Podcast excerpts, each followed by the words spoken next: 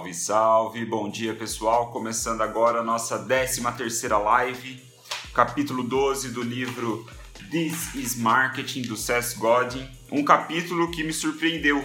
Eu tenho que falar logo no início, me surpreendeu porque o capítulo tem apenas quatro páginas, mas é um dos melhores capítulos desse livro, com toda certeza, porque o Seth propõe um novo uma nova forma de fazer modelo de negócio, né? um, um novo jeito de olhar é, business plan, na verdade, né? plano de negócio, não modelo de negócio, uma nova forma de fazer planos de negócio. Então, é, a proposta desse capítulo é ser rápido, direto ao ponto.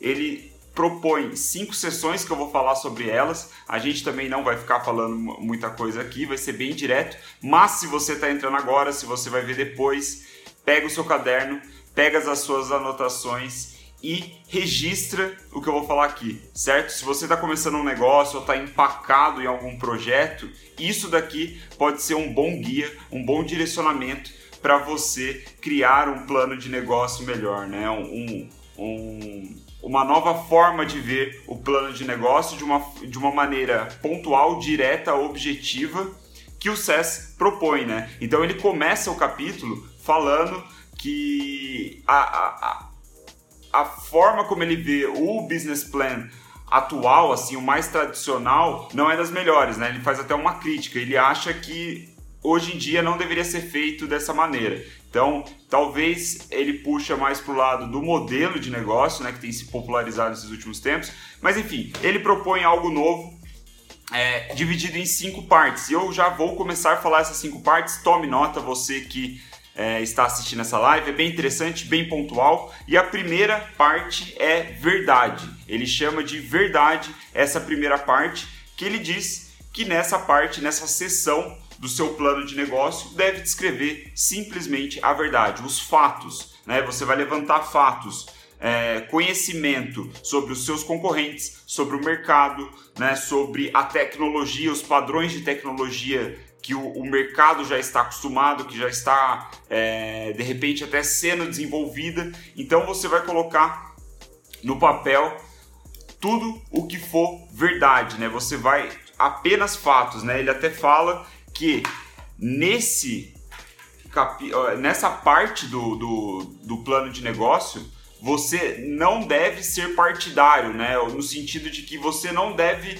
é, seguir aquele viés de confirmação e atrás de fatos que comprovem coisas da sua cabeça, né? Suposições. Não, você deve registrar apenas fatos. E aí ele diz que essa parte, a primeira parte, então, do plano de negócio sobre verdade, ela pode ser longa o suficiente, né? Ela pode ser extensa o bastante para você colocar planilha, é, colocar análises é, de, de participação de mercado. Ele fala qualquer coisa é, que mostre como o mundo funciona, né? Os fatos no, no mercado que você está ten, é, querendo é, inserir o seu projeto, o seu negócio. Então, essa é a primeira parte verdade. A segunda parte é declaração, o que eu achei também bem interessante. Declaração, nesta parte você vai falar o que você vai fazer e o que você espera que aconteça depois que você fizer isso, né? Então ele fala aqui, né? Nós vamos fazer X e então Y vai acontecer. Nós vamos construir Z,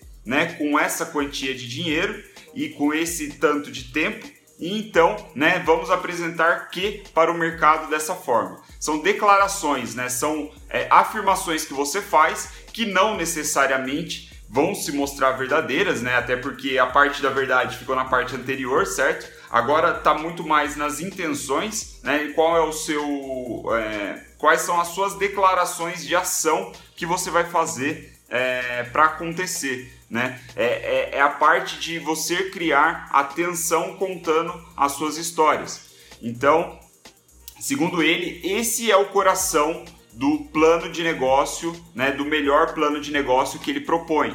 Então, é, lembrando né, que ele fala aqui que quando você vai lançar um projeto, você lança o projeto para fazer uma mudança no mundo, para causar uma mudança. E isso tem que ficar muito exposto nesta parte de declaração. Né? Então ele fala que, de novo, se você errar, né, se você não acertar aí o, o, a declaração, não tem problema, porque a terceira parte ela é para alternativas. Então, você fez, descreveu como está o cenário atual. Verdade, né? Parte 1. Você falou sua declaração na parte 2. A parte 3 é de alternativa. Se isso não funcionar, eu vou fazer tal coisa, né? Se o que eu estou projetando aqui não der certo, eu tenho essa alternativa. Então, é o que ele diz que, né, quando ele escuta, por exemplo, pitch de pessoas que estão com projetos, com startups e coisas do tipo, querendo investimento, né, é isso que ele espera ouvir das pessoas, né? Quais são suas alternativas é, se caso não aconteça o que você falou na sua declaração, né?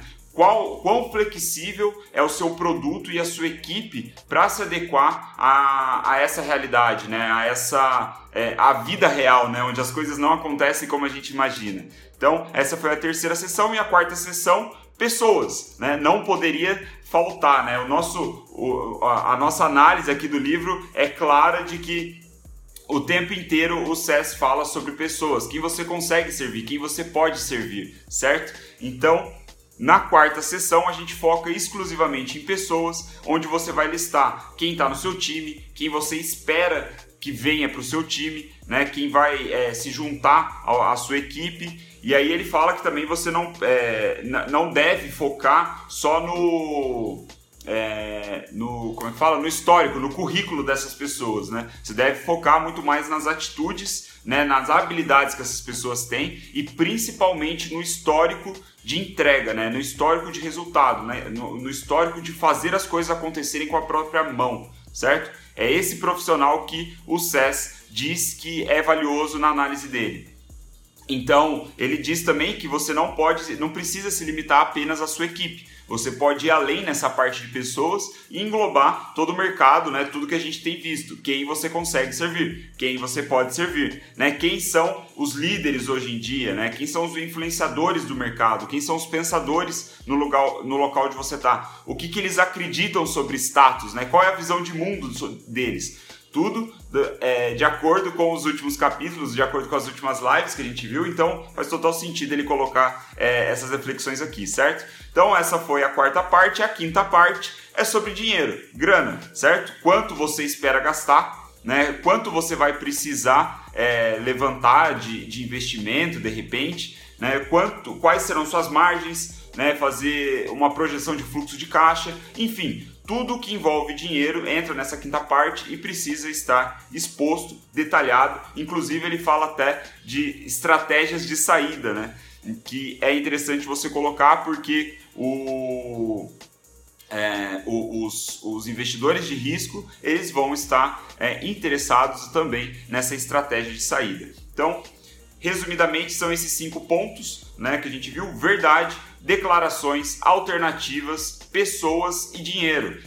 Segundo o SES, se você fizer o seu plano de negócio com essas cinco partes, com essas cinco perspectivas, fica mais simples de você entender, né? Fica mais, te dá mais clareza e principalmente é, a clareza que ele sugere, né? É porque você vai saber a resposta para a seguinte pergunta: qual é a mudança que eu procuro fazer? simplesmente essa. O seu plano de negócio ele deve é, ser condensado na resposta para essa pergunta, né? E aí ele diz que tudo fica mais fácil, tudo vai ficando mais simples é, se você seguir esse modelo né, de, de divisão aí de informações. Então, para finalizar, aquela citação básica é, que eu trago toda live, certo? Então, para finalizar o capítulo, capítulo muito curto, mas eu achei essencial, achei legal, um capítulo que eu vou guardar para que eu use no futuro, né? É, eu gostei dessa divisão que ele fez, eu achei que é simples, eu gosto de coisas simples, então eu vou seguir com isso.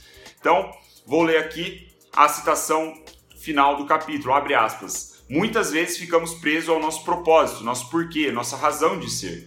Mas um plano de negócios melhor toma essa necessidade universal e a torna específica, descrevendo para quem e para que serve. Ele descreve a atenção, que você procura criar, as funções de status com as quais você está envolvido e a história que você está apresentando que fará a mudança acontecer de fato.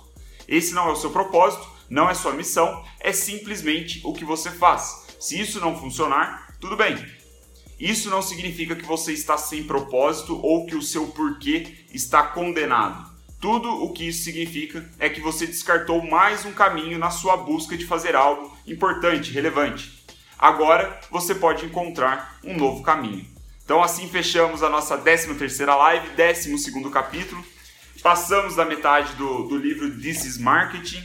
Tá muito legal. Eu acho que esse capítulo menor vai marcar uma, uma transição, vamos dizer assim, do tema central. Eu acho que ele vai tirar um pouco do foco de pessoas, pessoas, pessoas. Eu imagino, né? Nunca vai tirar completamente, porque acho que o livro todo é sobre isso. Mas vamos observar agora o que vai acontecer nos próximos capítulos. Estou ansioso para ler o capítulo 13 e compartilhar com vocês é, o melhor, o core, o núcleo do que o SES vai, vai nos dizer. Valeu pessoal que entrou, Ana Raquel, Mariana, é, o Renato entrou também aí. Fica um abraço para quem tem mandado feedback das lives mais rápidas, né, que aconteceu a partir de ontem. Eu gostei de fazer mais rápido, eu acho que ficou melhor. Vamos ajustando, vamos testando. Estamos só no começo. Valeu, pessoal. Amanhã, 9 e 3 da matina, estamos aí de novo, falando de semiótica, símbolos e vernacular, que eu não faço a menor ideia do que seja. Vou descobrir e vou contar para vocês. Valeu!